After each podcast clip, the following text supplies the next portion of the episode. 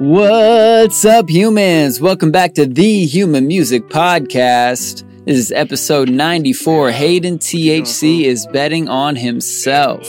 This week, our guest is Hayden THC, a producer, songwriter, artist, engineer, and creator from Nashville who now lives in Atlanta. In 2018, Hayden got a songwriting placement with EDM artist Cazzette for the single Run Run featuring Morgan Bosman, which got over 3 million streams within a few months of release, and I just heard has gotten over 10 million streams in its lifetime.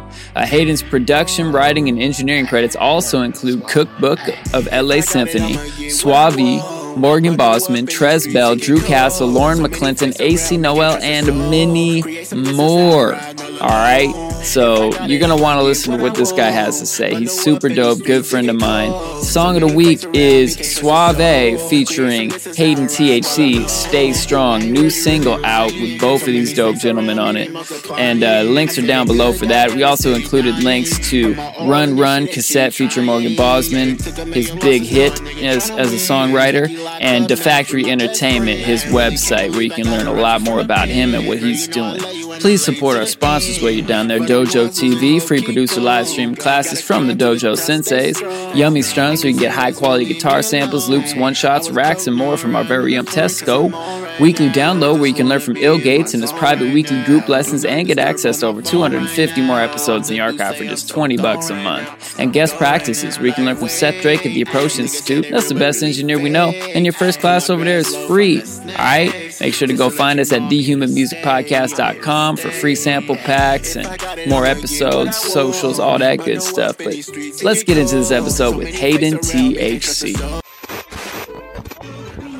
Hello, people of Earth. This is Tesko with Rip Kenny and Trap Jesus, and you're listening to the uh, Human Music Podcast. Woo!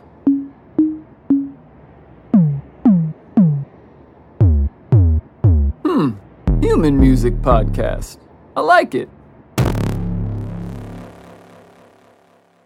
Oh my god, what's up, humans? Ha ha ha! Y'all know it. We know it. It is the Human Music Podcast time. It is. Can That's I get true. a. Bruh, bruh. bruh, and a big up chat? If anybody's over there in Big the up. Dojo TV chat, drop us a GIF. Hopefully, a Rick and Morty GIF or something that'll make us giggle. Mm. And we can describe on an audio podcast. It'll be great. but y'all know what it is. We're the Human Music Podcast. We make Rick and Morty jokes and we talk about music production and music in general. And we have a very special guest today. Somebody I love, somebody I am super pumped to have on the show that that I've known for years. And this is Hayden THC. That's Yo, the yo. Hayden Coleman, y'all Hey. the one, the only, the Hayden Coleman. Any others Yeah. out there are just a Hayden Coleman. They're a Right. AHC. Right. Nobody knows what that is. THC though, that's that shit. That's Hey, that shit. you already know. yeah, man. So, like I said, how we start this off is Hayden. Mhm. Tell us about your superhero origin story. How did you get into this uh, whole thing of music? Oh man, yeah. Um, so um, I've always been I've always been musical. Um, since like I was a fetus. Um, literally. So like you know how um you know how a lot of times when um you know like their moms will put like Mozart like Beethoven like headphones up to the womb, you know, to like make their child super smart. My mom did that, only she played Janet Jackson, so here I am. Um, Shout out, mom. yeah. Mom THC. Um, yeah, for sure. no, shout out shout out to my mom for sure. But um yeah, so I I mean, I've always been interested in like I was always humming when I was a kid. My mom tells me the story of like when I was like I don't know, like 2 or 3 and I like told her, "Mom, there's always music playing in my head." And um yeah, that's been true my whole life. and so um I've always what I've always wanted to do. Um and I think, you know, um, you know, growing up, I always like, you know, fiddle around with different stuff. I had a little like toy boom box that, you know, uh, with cassette tape recorder, and so me and my friends would always just like huddle around this like shitty little toy mic and like make up songs and then play them back from my mom. And I thought they were amazing, and they were terrible. And um, but I think when I first started, like, okay, I really want to like do something like serious with music, um, was probably when I was in, yeah, I was like right before I got into high school. Um, you know, all my friends, you know, everybody wanted to be in a band, and all my friends were getting in, you know, were trying to form a band, and so I just wanted to be included, and nobody wanted to play bass at all. You know what I'm saying? Everybody wanted to be the guitar player, the singer, or whatever. And I was like, ooh, if I play bass, like I could be included in the band. So I'm like, I'll play bass. And they're like, do you know how to play bass? No, I don't. So um I yeah, so I got bass lessons and um yeah, just really fell in love with it. And um, you know, started in bands. I always um I was always like a hip hop kid though. I you know, all my friends were like into like um like emo. Like I was in a screamo band, which is so Good. not like me. If anybody who knows me Do you is have any? like, Do you have any old I'll tapes of that? that. Please oh, say yes. I have Please. say the shittiest recorded like one of the first things I ever recorded ever. It's it's just it's basically square waves. It's just it's Even awful. better. That just, just Yeah. adds to the ambiance. literally we I I used some of the mics um in um because all my friends were all like church kids, you know, because I grew up like Southern Baptist. So we were all Mm. in like the youth group room and like just on the stage there with just a couple of the vocal mics and just taking it right out of the mixer just into my little like think fire I think I had a FirePod or something and um oh it was so bad it was like it's just it's just digital clipping galore before I even knew Doing what that screamo was. in a church. Yeah yes literally So so good. Oh my god. The, Yeah. the visual there is just like Yeah, Yeah, August like, literally- Man's the thing. I know, yeah. So like literally literally imagine like a bunch of us just, you know, like skinny jeans and guy liner just like in a church. just like yeah. with And that's the- the music video right there, anyways. Oh yeah, no, we were just we were just happy. We were just like, oh my god, we're on a CD. Like it was the coolest to me it was like the coolest thing ever um because i was um and i was in another band in high school and i remember um our guitar player tim like he got this like four track little tascam um recorder that recorded like directly onto a cd i thought it was the coolest thing ever because i was like oh my gosh i can listen to myself on a cd and i thought this is amazing. I've got to figure out how to do this. And so that's kind of what got me like into like engineering and production and stuff. Like i um you know i was um this whole time too like i was um i had been rapping. Started out as a rapper really before um like for my own stuff. And so um you know i was i was always trying to be in these bands you know and like it wasn't really me like i just wanted to just be accepted and like try to fit in even though i did not at all Yeah. um, and so, but like on my own time, like I was trying to figure out, I was like, you know, you know, I just, I was writing raps and, you know, to like beats that already like existed or something like that. But, you know, of course I'm like, I got to have my own beats and I got to figure out how to do this. Cause, you know, this is pre like, you know, where you can just go on YouTube and be like whatever type beat on YouTube and just Mhm. write whatever. You know, this is, this is like 2005, 2006, something like that. Like before that was uh, even a thing. So I didn't know, you know, I grew up in Gulf Shores, Alabama, which is like a little bear, which is like a little island off the coast of Alabama. And so like I didn't know anybody that made beats, you know what I'm saying? So I'm just like, well, I gotta if I want beats for my music, I gotta figure out how to do this. So I got like um so with that FirePod, I think I had like a demo version of like Cubase. I think it was like Cubase LE or something like that. Woo! Yeah. Yeah. So I just I I would get those I I started subscribing to uh like computer music and future music where they had those little like demo CDs with those like little like free sample packs. So I would like Throwback. yeah, so I would like get those and just like individually like like drag like the kicks and the snares and stuff like where I wanted and that's like how I started like I guess learning how to build beats. And um and they had a lot. Um, I wasn't really into um, like any sort of like dance or EDM as much, but there was a lot of that in those magazines, and so of course they have like demo songs and stuff like that. So that actually kind of started getting me into that a little bit, and I would start learning how to do that too because it's like that helped me. You know, again, they provided like loops and stuff for like demos that you could follow along in the magazine, and so like a lot of those would be like you know more dance type stuff. So I started learning how to do that and really enjoyed that too. And um, you know, so I, I remember um, one of my coworkers, like I just um, you know, he was really into like EDM and stuff like that. And So I was like, okay, like I've got some stuff and I'll make make this, you know, he wanted me to like make him some stuff. So I was like, okay. So I made him like a little like three track little CD thing. And he loved it. And he like hyped it up. And I was just like, really? You think this is good? And I was like, oh, I don't know. Maybe this is like something I can I don't know. It was kind of like just more affirmation of like, hey, maybe I could like, you know, do this because you know, none of my friends, you know, at the time, you know, they never like cared or gave a shit, you know, just because like they're off, you know, listening to like My Chemical Romance or whatever, and you know, not a diss to them, but it's just like that wasn't my thing.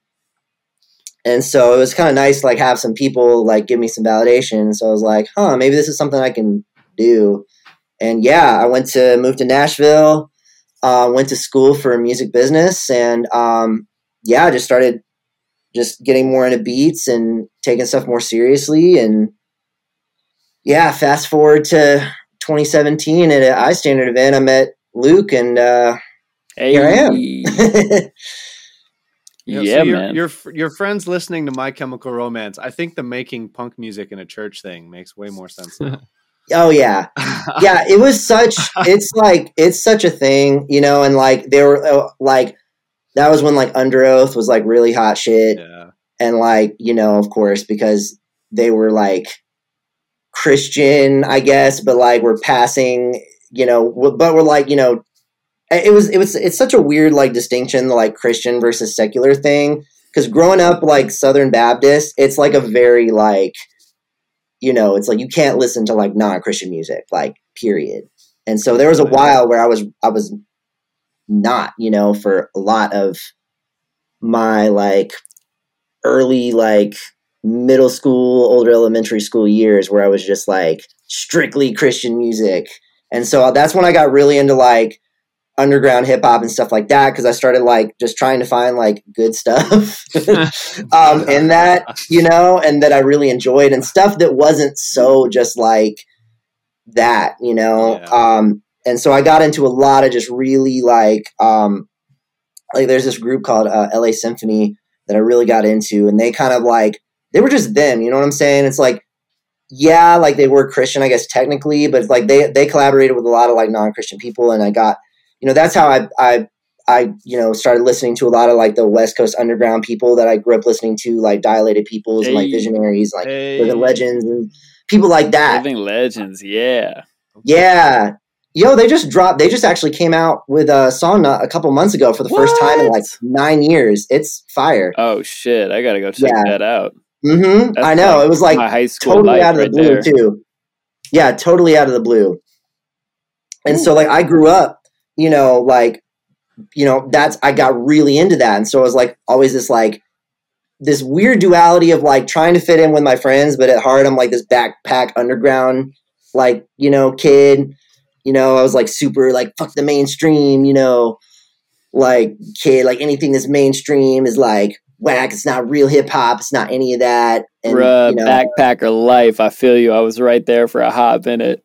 I was, dude. I was, man. It was so. Um, but I will say, like, that's how I really got, like, I really learned about like hip hop, like for real, and you know, got really, you know, I learned about the history. I listened to, you know, like all, you know, starting back from like, you know, even early days of like Grandmaster Flash and stuff like that, and you know, into like golden era stuff and like all of that.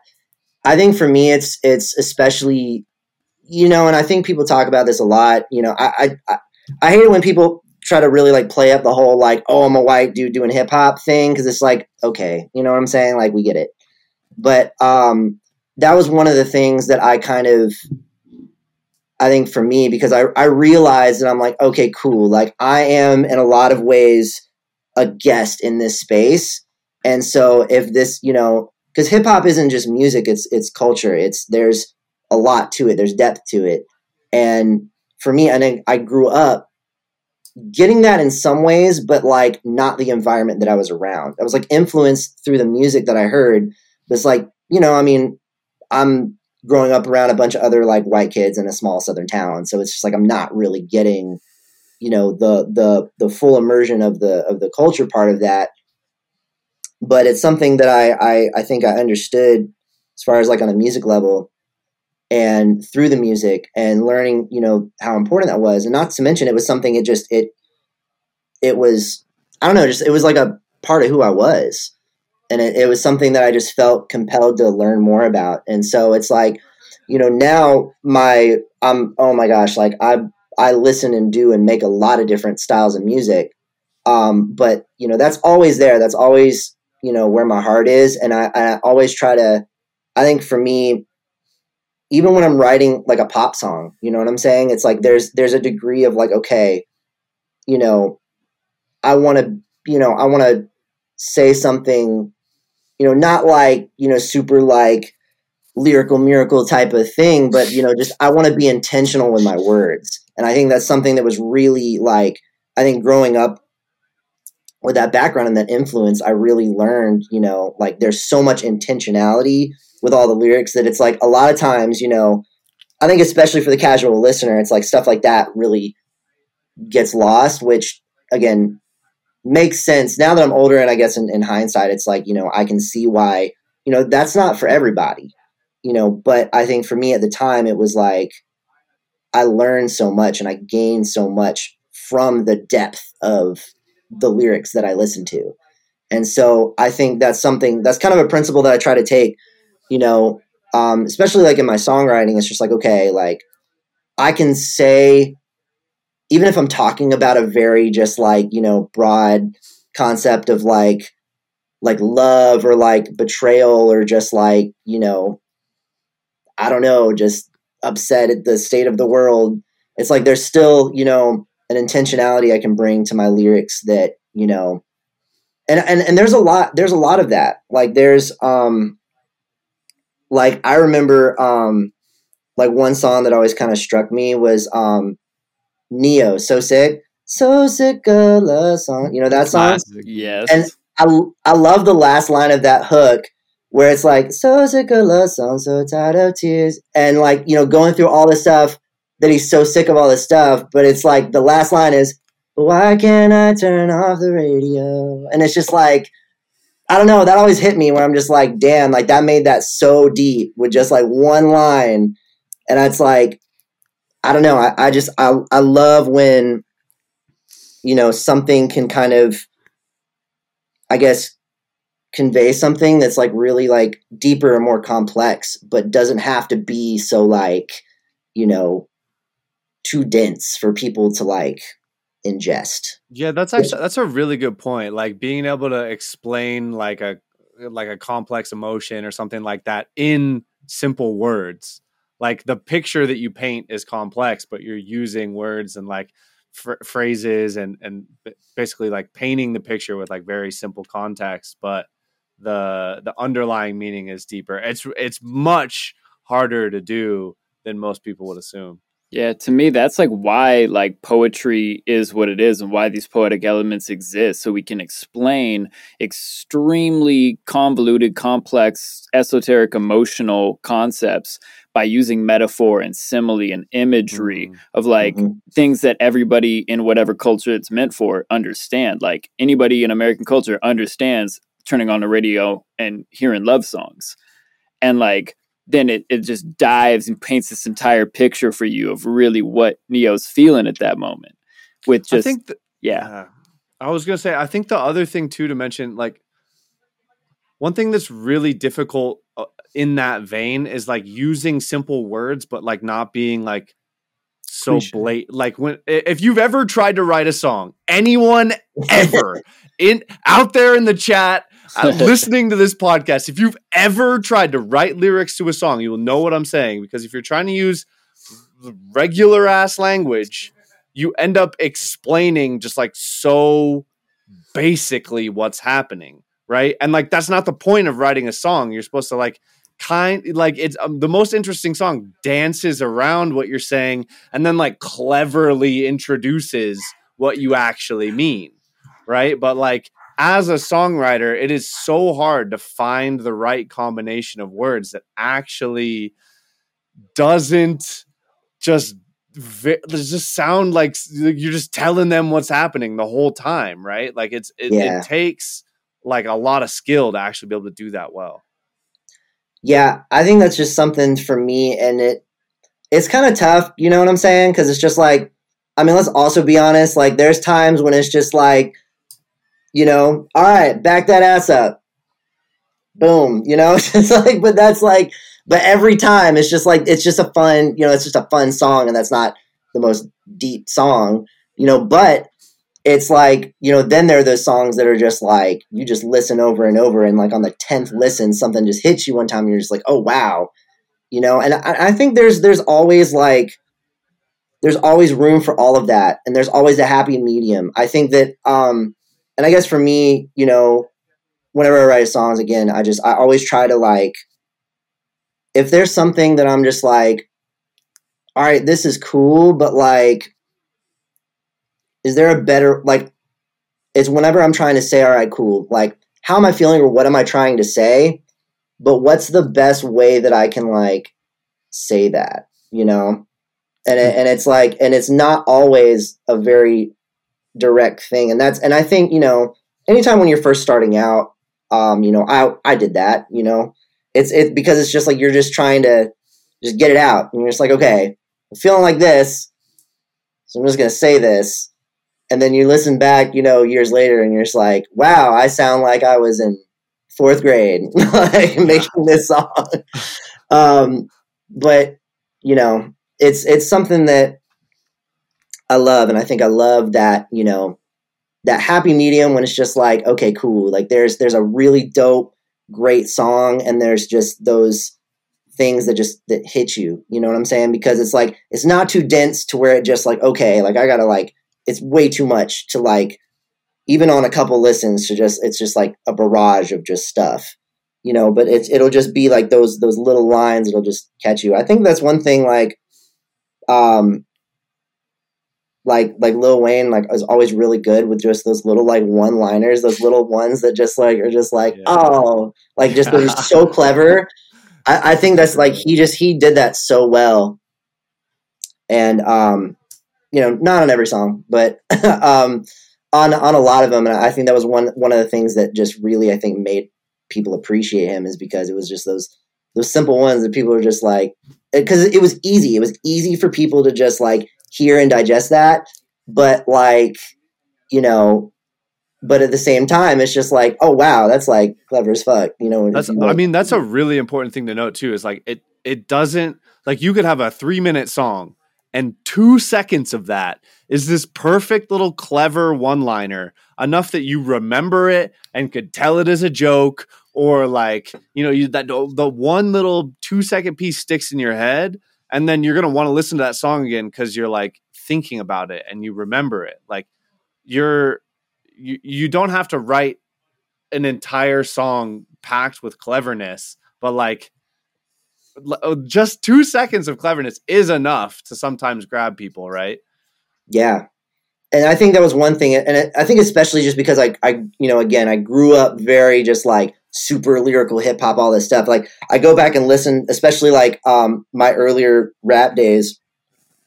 And it was like, I don't know, like a lot of it just felt too. It's like I was just trying to just pack so much into like every line every single time. And it was just like, and then the the end result is is like wow this sounds very forced. You know what i'm saying? Like it sounds very like you know because again it's like i'm trying too hard you know and i was. and, and it's like you know like and there's and i would i would i remember like some uh there was this one song i released because you know i it was i fucking sampled timbaland so i can't you know put that on streaming services. But i put it out on like soundcloud and like bandcamp and stuff and um, it was a song I put out in like 2013 called Nothing to Say. and I was so like I was like I was so proud of it, you know. And I'm not gonna lie, at the time where I was at at the time, I'm still very proud of that.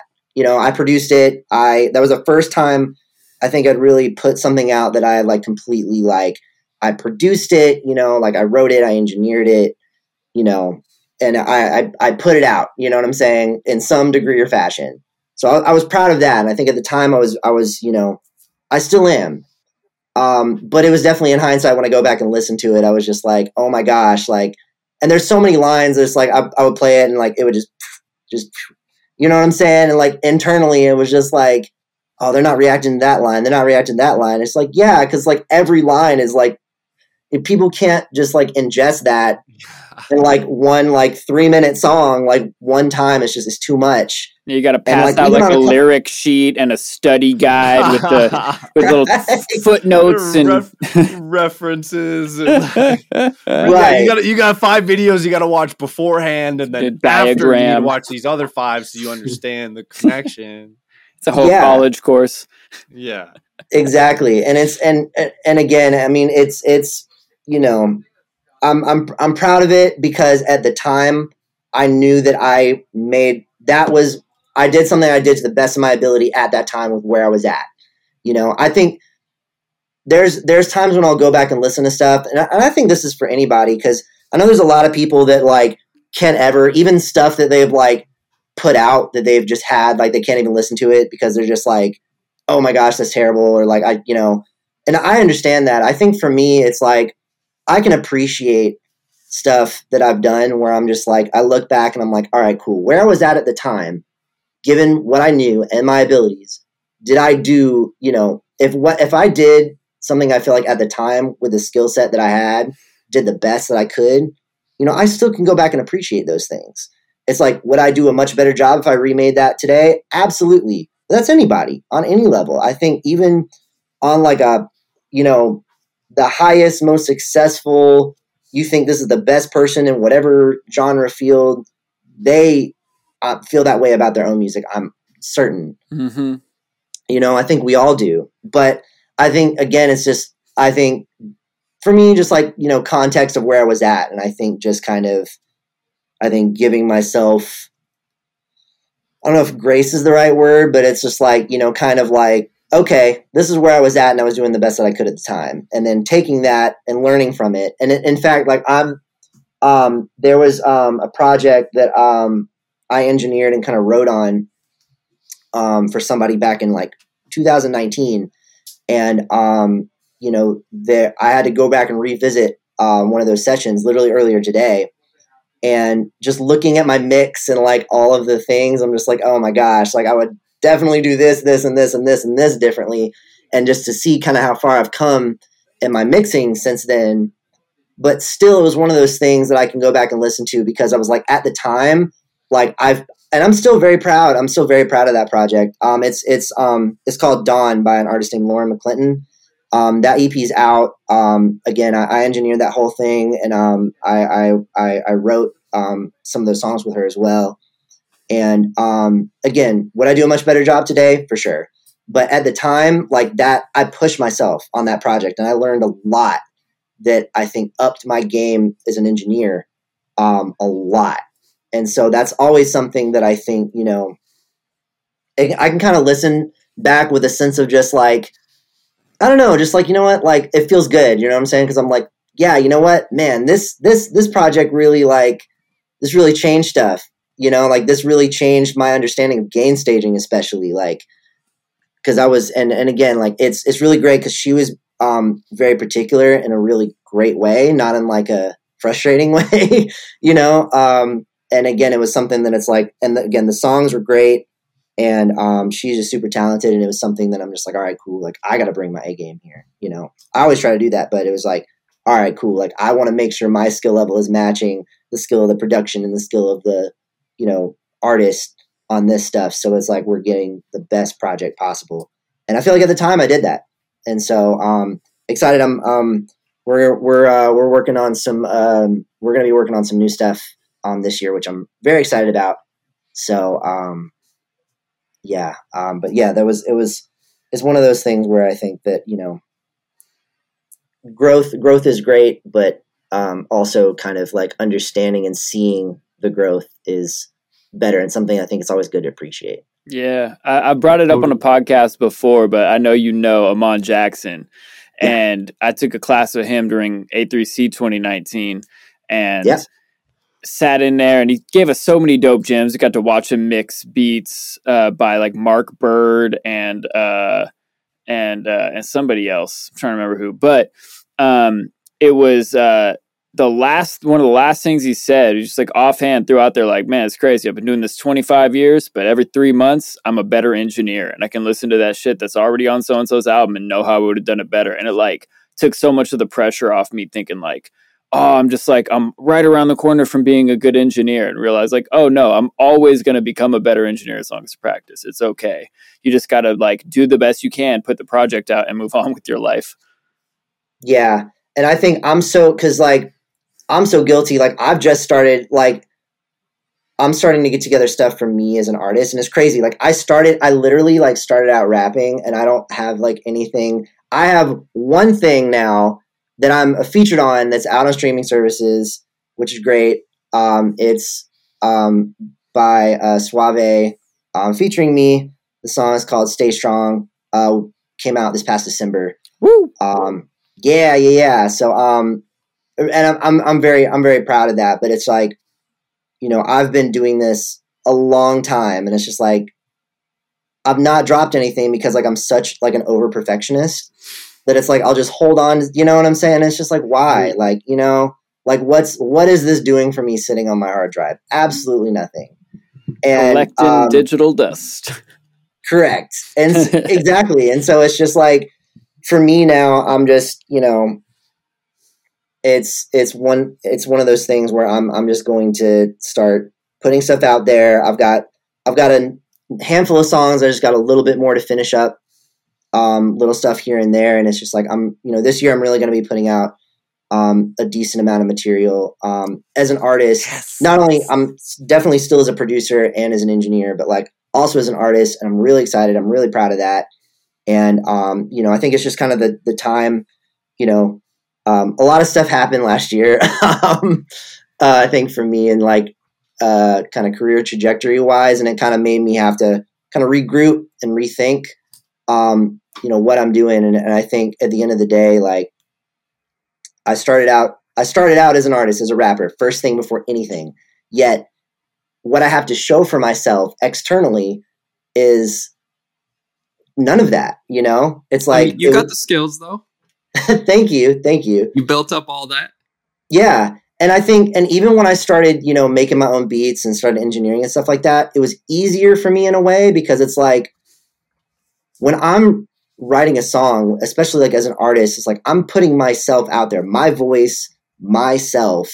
And that was something that was very intimidating to me. I mean, it's it still is a little bit. Let's I mean, I'm just gonna be honest. Like um, but you know, I was not at a place where I was comfortable with myself at all um, to feel like I could do that. And it was kind of easier to sort of, I guess, be more behind the scenes because I didn't have to take that risk. You know, and it's just like, okay, you don't like one of my beats. Okay, you know what I'm saying?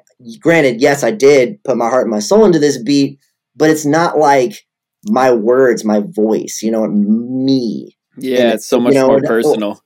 It is. It really is. And it's and it's and it's something that um I've never given myself a fair opportunity to really put myself out there like that.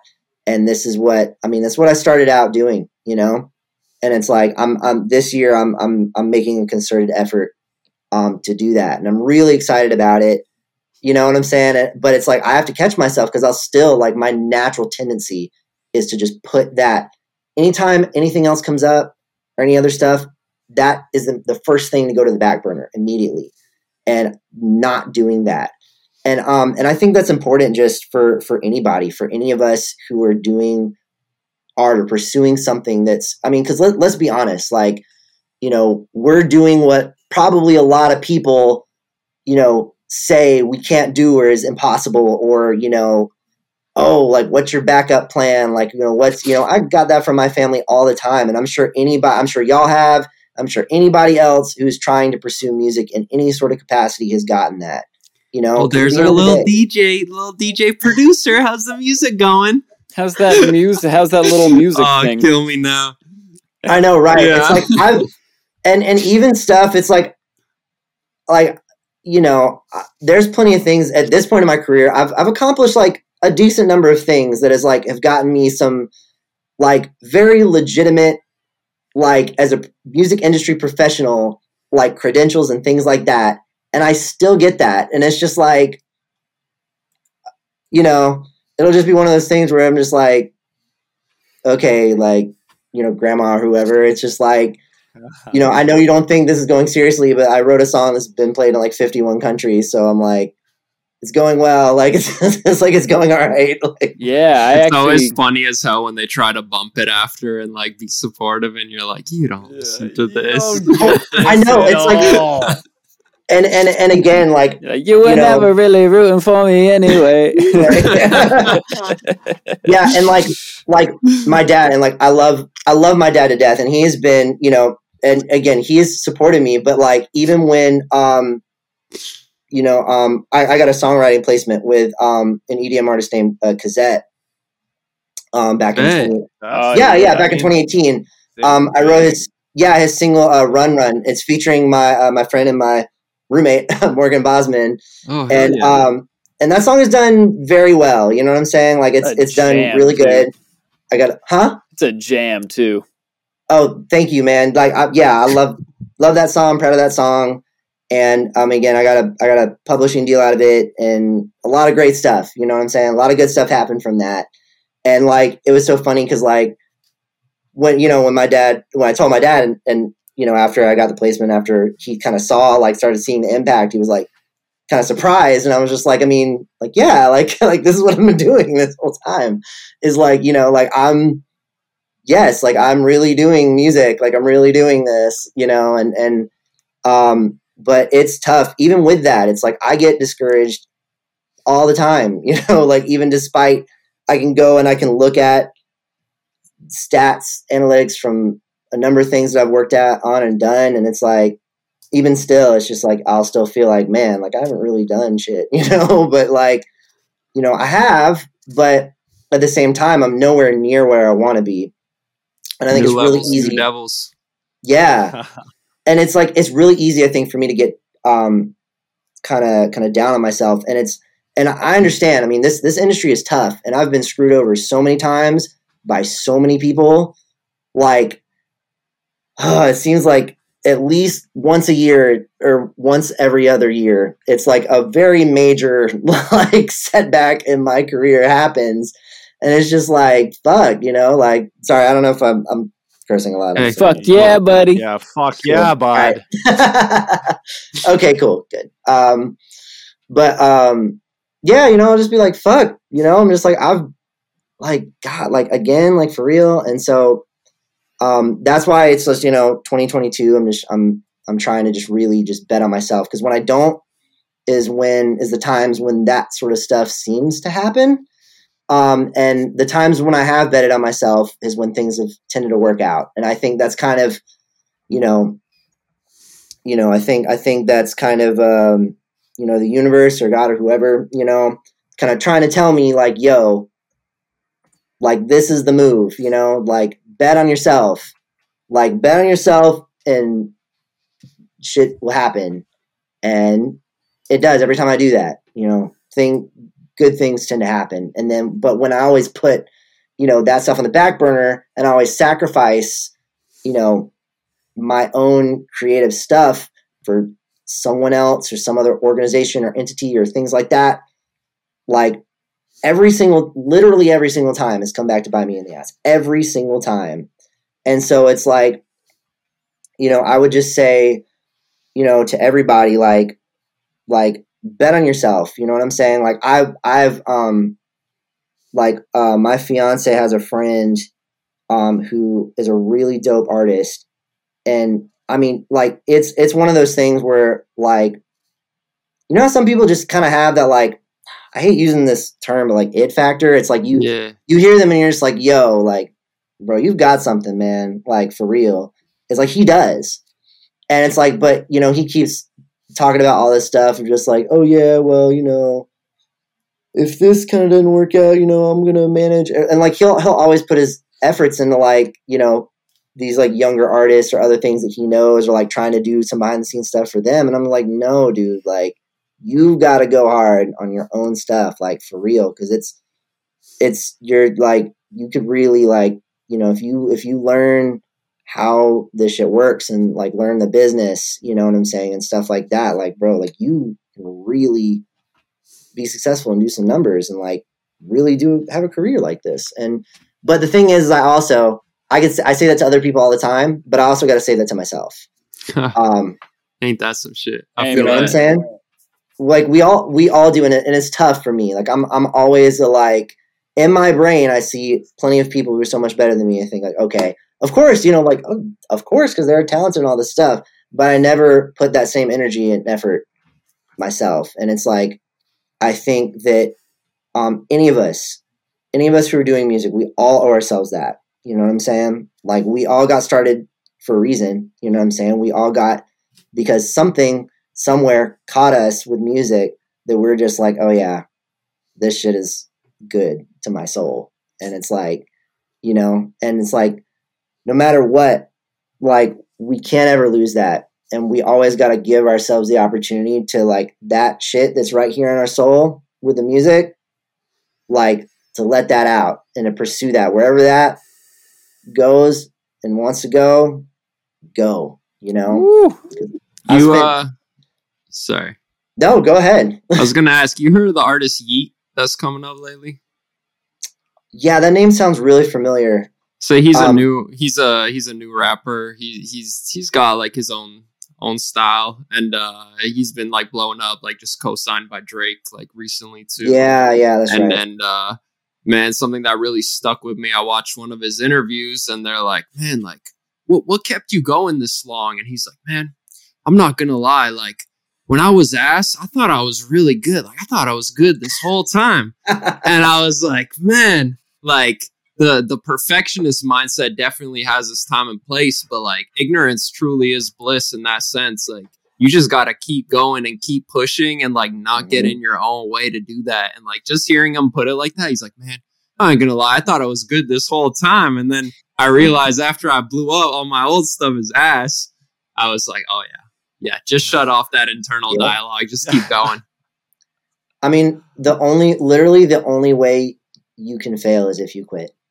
For real, Facts. you know? And it's like, and it's sad. Like, it's like, look at somebody like Andre 3000, who is like, I don't know if you've seen him interviews, talk in interviews where it's like, you know, people ask, like, you know, why doesn't really do music like that anymore? He's like, oh, you know, well, I don't want to be the, like, you know, 45 year old rapper or something like that. And we're just, literally, all of us are just like, We what want the you to be. like, bro, like, like if Andre 3000 dropped an album today, that shit would go Oh, man. bananas. Like, come on, you know? It's like, I would listen right away. I don't listen to a lot of albums right away. I wait to hear what people say about them to know if that hour of my life is worthwhile. I would, I would hands down bet on an Andre three thousand. Oh yeah. yeah, exactly. And so it's just, and again, it's like, I mean, you know, he obviously, you know, that's his own decision. He has to make that for himself. But, um, you know, of course, us, the fans, are just like, what the fuck are you talking about, dude? like, you know, it's like, you're not like too old. Like, come on. You know, it's, I mean, I think a lot of times, you know, we have these kind of ideas and these kind of, I don't know, just kind of like made up like weird rules for like us or success or music or whatever. And it's like, why? You know, like, eh, like, it's not like, if there's anything that I think that we've learned, I think from like, I don't know if we call it the new internet age of music, it's just like, bro, like everybody has their own path. You know what I'm saying? Like there's, like there's like almost what eight billion people in the world almost. Mhm. We have the internet. We can reach at least a couple billion of those, and it's like you really only need what like A thousand true 100. fans, Couple shekels for the Lizard King. hundred Exact- thousand true fans, making six figures. Yeah, there we go. yeah, exactly. um, but no, but exactly. It's like you mean to tell me that like you can't find like those people? You know what I'm saying? It's just like, of course you can. It's Mhm. like, listen, if insane clown posse can do what they do and make a living off of that, I'm not saying that as any sort of diss. In fact, I am impressed. If You you know are what I'm not saying? impressed by what the co- Yeah. them and the community that they've built, like you, you're on the wrong side. Like, Like th- how like how? How? the hell did you even know that that's a thing like that people Yeah. wanted or existed? But it's like it's like they but started it like, like the most people it, people that follow them are, it's like it's like a cult they Yeah. like live and die by what they do it's like if you could get a fan to be 10% as interested as most people that are insane clown posse followers are Juggalos, homie. Use the correct nomenclature. exactly, Yeah. you have already made it. You you you've done the right thing. Most most people won't get one percent of the attention that the juggalos actually fucking pay. Like Yeah, Yeah, up. that's true. exactly. And the thing is, I think that people got to realize is that like being successful in this industry doesn't mean being Drake. You know what I'm saying? Like that could be to you because everybody has their own personal definition of success. But like there's people who you've never heard of who are making a very comfortable living doing this. You know what I'm saying? I know I have a friend who um all he does is make music for Sync. That's it. So like for those of y'all who don't know, like um sync is when um, you know, audio is synced with any sort of like visual medium. So a lot of times when I'm talking about that, it's like the music that you hear in like TV shows or advertisements or movies. Um, just kind of give, I guess, some context if that some people may not know that term. Um, but yeah, that's all he does. He literally like, I mean, he has stupid placements on like, again, like every month, like he gets like multiple placements, you know, and it's like that's what he does. He literally just sits in his studio at home and does that. Period. And that's how he provides for himself and his whole family. And again, like nobody even knows like his um his name is uh, Ellis Ellis Dews, and like you know what I'm saying. It's like if you ask who that is to any random person on the street, they're not going to know who he is. But it's like, but he's again making a comfortable living for himself and his whole family doing that, and it's like that's an avenue.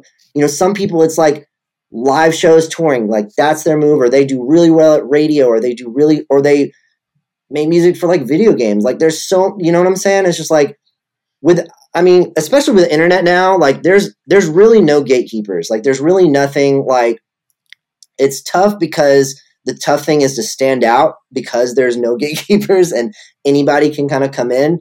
That's kind of like the double-edged sword though, but like I think that's it's it's a beautiful thing and I think that, you know, you can find um people who are really going to appreciate you and appreciate what you do. And Facts. um it's really weird, you know. It's like I've and I don't know. The run run situation was just kind of eye opening to me, just because it's like that.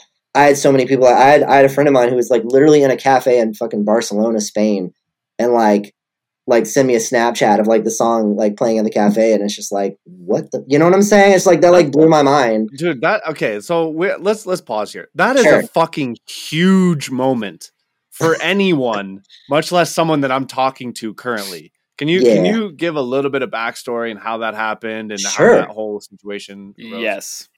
Okay, definitely. Yeah, it's something like it's something I bring up like sometimes, but it's not something I like to just try to be super just like I don't know. I, I try to be Yeah, like low key about it. But yeah, but no, so but it's humble. show off a little.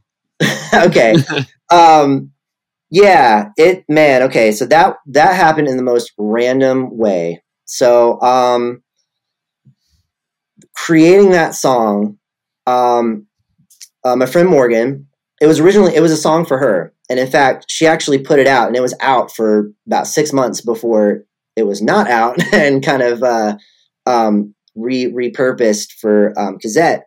And so um again, she was literally doing this challenge, this like YouTube challenge that she was do- calling the coloring book challenge, where she got just like a bunch of random kids coloring books and like I, I think it was like each I don't know if it was each week or each month she like wrote a new song based on a page in the coloring book.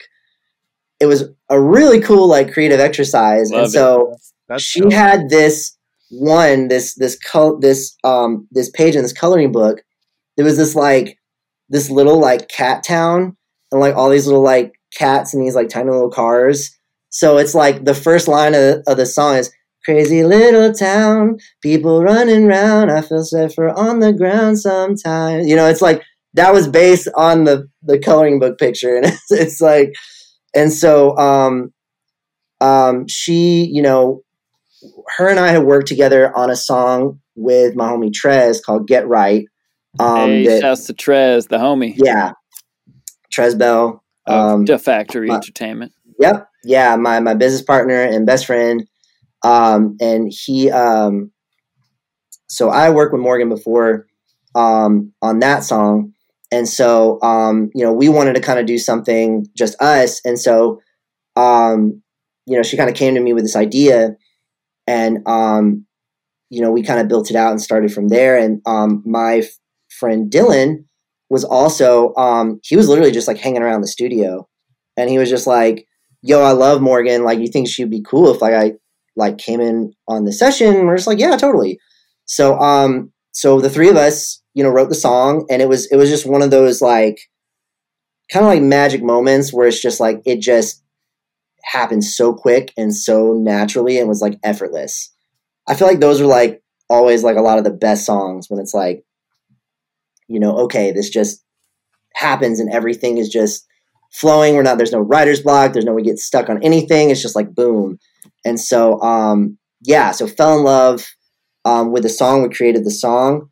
And um so Dylan um he's a songwriter and he um got a manager um kind of not too long after that. And so his manager was at some networking event with this um this kind of um I guess up and coming EDM artist named um Kill Them with Color Mhm. um with Kill Them with Color's manager and so um they they got to talking and I guess um um so Kill Them with Color I guess was got was kind of um I guess kind of in talks with um uh, Pyramid which is uh, Cazzette's label um, about like potentially a single song deal, which needed the right song.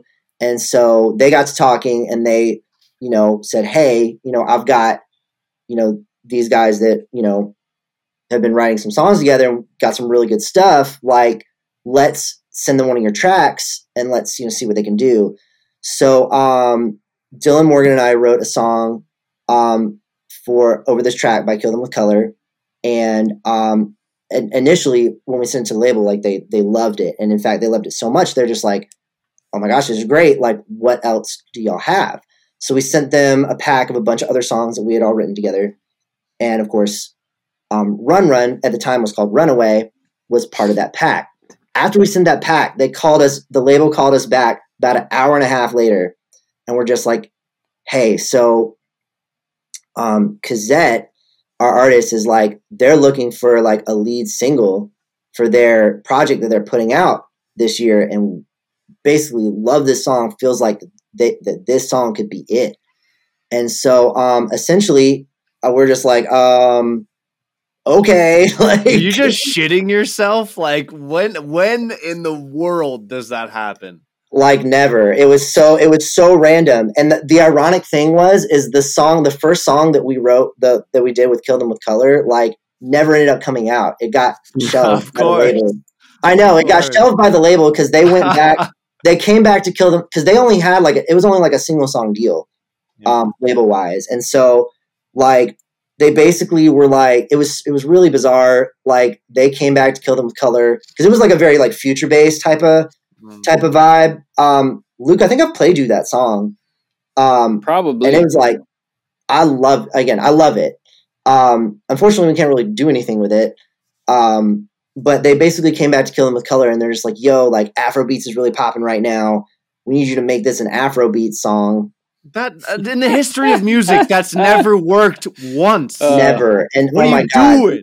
I'm not gonna lie, man. We genre listened like to that. what he did with it, and it was just like it was not it. And again, No, because no again, it's just like I- exactly. It's because at, at the end of the day, it's like he was just they were just trying to do what like the label wanted, and it was just not what was naturally again like just what naturally came about of that song, which is what made it special in the first place. So that got shelved, and that you know they tried to shop. I think they tried to shop it around other labels, but nothing ever came of it, and I don't think they could.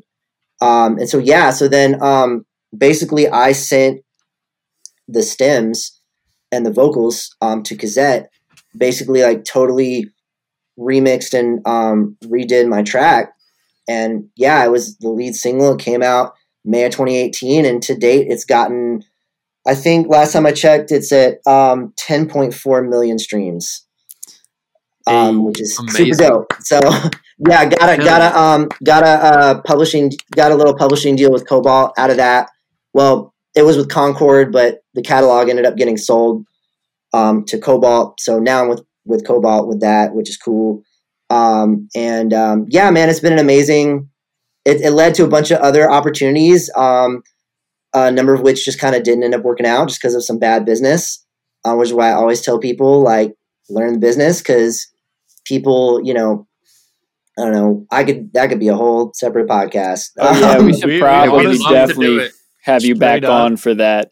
industry pitfalls and like what like lessons learned and what not to do that like oh my god we need to have you back on to have that for sure because i'm not gonna lie like i've especially like the story of um i won't get into it but i'll at least say like i was for right after that um i got to working with a bunch of people at epic records and was working for epic records oh wow on a bunch of stuff for a good portion of um kind of like later 2018 early 2019 and yeah that situation ended not really not good. Um which is very unfortunate but it's like again it was just because like some some bad business and that's why i tell people like you know you have you have to you know? It's like this people make their whole entire careers off of taking advantage of artists and snaking people. And um you know it's if you if this is something that any any artist or any anybody trying to do music like you know this it's you don't have to do everything. Um you can't. You know what i'm saying? But you have to you gotta know what's going on. You gotta know what's going on with the money and with like the ownership of the music that you're making. Because like that's how there's so many horror stories i can tell you. And again that could be a whole separate podcast. We'll But, get you back for um, that. Okay, bet because it's uh, yeah, and I know like I've I've um I always tend to go very businessy, but I don't know. It was just like today was very just like This is about you. the creative, yeah. Yeah. So, but yeah, man. So um, but yeah, no, I would love to have that conversation just because I'm very passionate about telling people and telling artists to like basically just like to not have to go through a lot of the shit that I've been through because it's you know again I would I feel like I would be at a much knowing what I know now earlier on, I would be at a way different place in my career in a very good way. So, yeah, definitely encourage people learn the business. It's it's literally not like optional for people. Nope. Nah. People people don't even know the first thing about where the music money comes from when they start releasing. Like ninety nine point nine percent of humans I've talked to in the music space, and me included. You know, it took me years to even start to be like, oh, okay. I mean, luckily somebody like told me that ASCAP existed pretty early on in my career, so at least I was like doing that.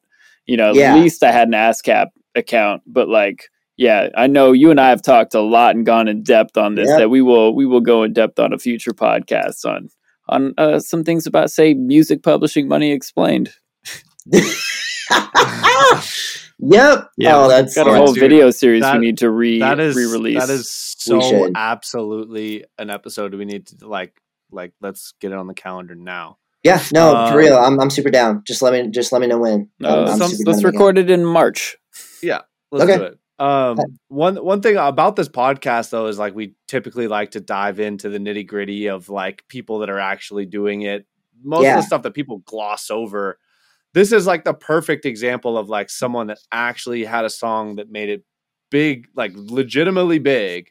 Yeah. Like, wh- if you're comfortable, like, Sure. what what does the back end from ASCAP look like from that? Like, how many different places do you have to collect from, and like, is it does it does it does it make a difference in your pocketbook? Oh yes, for sure. Um, yeah, I mean, so it it really it's it's so interesting because it totally depends. You know what I'm Yeah. saying? Like it's um, especially since the song's been out since 2018. Um, it's you know there will definitely be like I mean obviously like COVID caused kind of a more of a drought in royalties and stuff like that, but um, and that's one thing I really love about Kobalt is that like I can see a breakdown of everything in, in my in the analytics in very very um, very detailed, which is awesome. I love that. And so, um, so um, I get my writers. Um, I'm with BMI, unfortunately. Um, um, and so, you know, I get my I get my um, on my writer side, um, my royalty checks from BMI, um, and then on the um, publishing side, because I have the publishing deal with Kobalt, um, you know, they they collect all of that and take their percentage and give that to me. So I have I have a co-pub deal, which means they take half in most situations, um, sometimes even more in other for other types of royalties.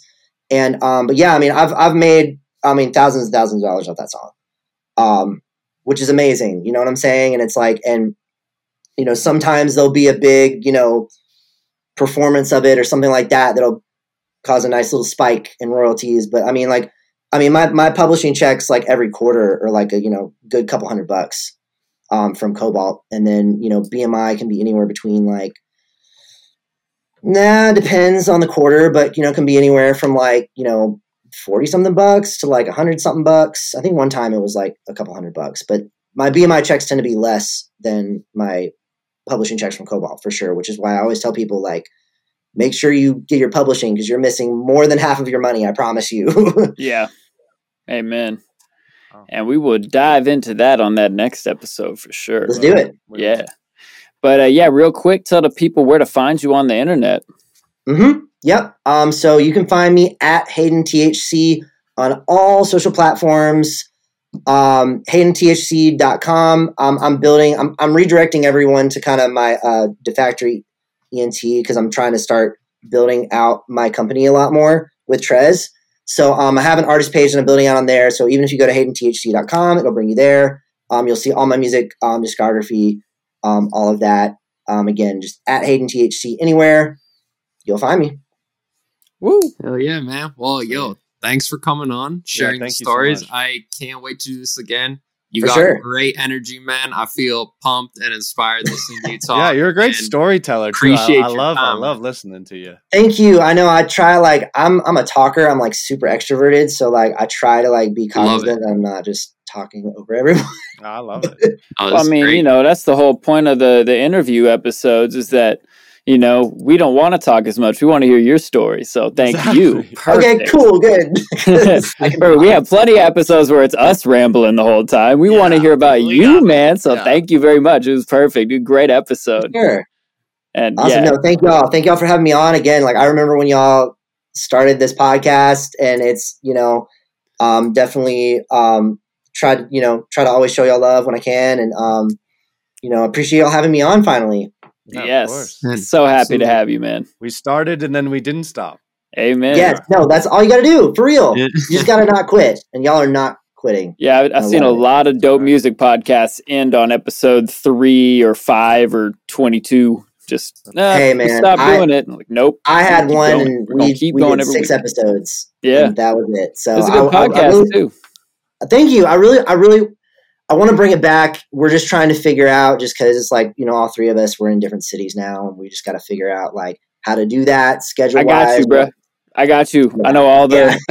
I, I know y'all are making it. Y'all are making it happen, man. I Yeah. gotta. I really no for real. I really gotta ask you about that. The trick is make it easy, man. Yeah, podcast. yeah, man. I'll I'll give you all the advice you need, man.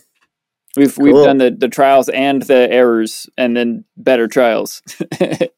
nice. A few months from now, I'll figure out another error and we'll be like, okay, cool, let's make that easier. Yep. it's always how it is. Always growing, man. But all right, how we sign this out is we give them a piece and a piece among worlds. I love it. all right, humans. Till next humans. time. Later. Peace. If I got it, I'ma get what I want. Wow, humans. So glad you're with us for that dope episode. Really appreciate you being here as always. Make sure to find us at thehumanmusicpodcast.com. Twitter is at Human Music Pod and Instagram is at The Human Music Podcast. Follow Hayden THC at Hayden THC. And uh, Guest Practices is one of our sponsors. You can learn from Seth Drake at the Approach Institute. Uh, your first class over there is free, so go get it. The weekly download, where you can learn from ill.Gates and his private weekly group lessons, and get access to over 250 more episodes in the archive for just 20 bucks a month. Yummy Strums, where you can get high quality guitar samples, loops, one shots, racks, and more from our very own Tesko. And Dojo TV, where you can get free producer live stream classes from the Dojo Senseis. And this class was live on Dojo TV. You could have been there watching it live with us. What's what's wrong? Why weren't you there? Uh, support Hayden by checking out his song of the week. Uh, that is Suavee featuring Hayden THC. Stay strong, where you can find on the streaming down there, and Cazzette featuring Morgan Bosman. Run, run that Hayden wrote on. Big song with 10 million views, and uh, Da Factory Entertainment, Hayden's company. All right, next week we have the one and only Smart Boy, another good homie of mine. That's gonna be a blast. Till then, though, peace and peace among worlds. I like it.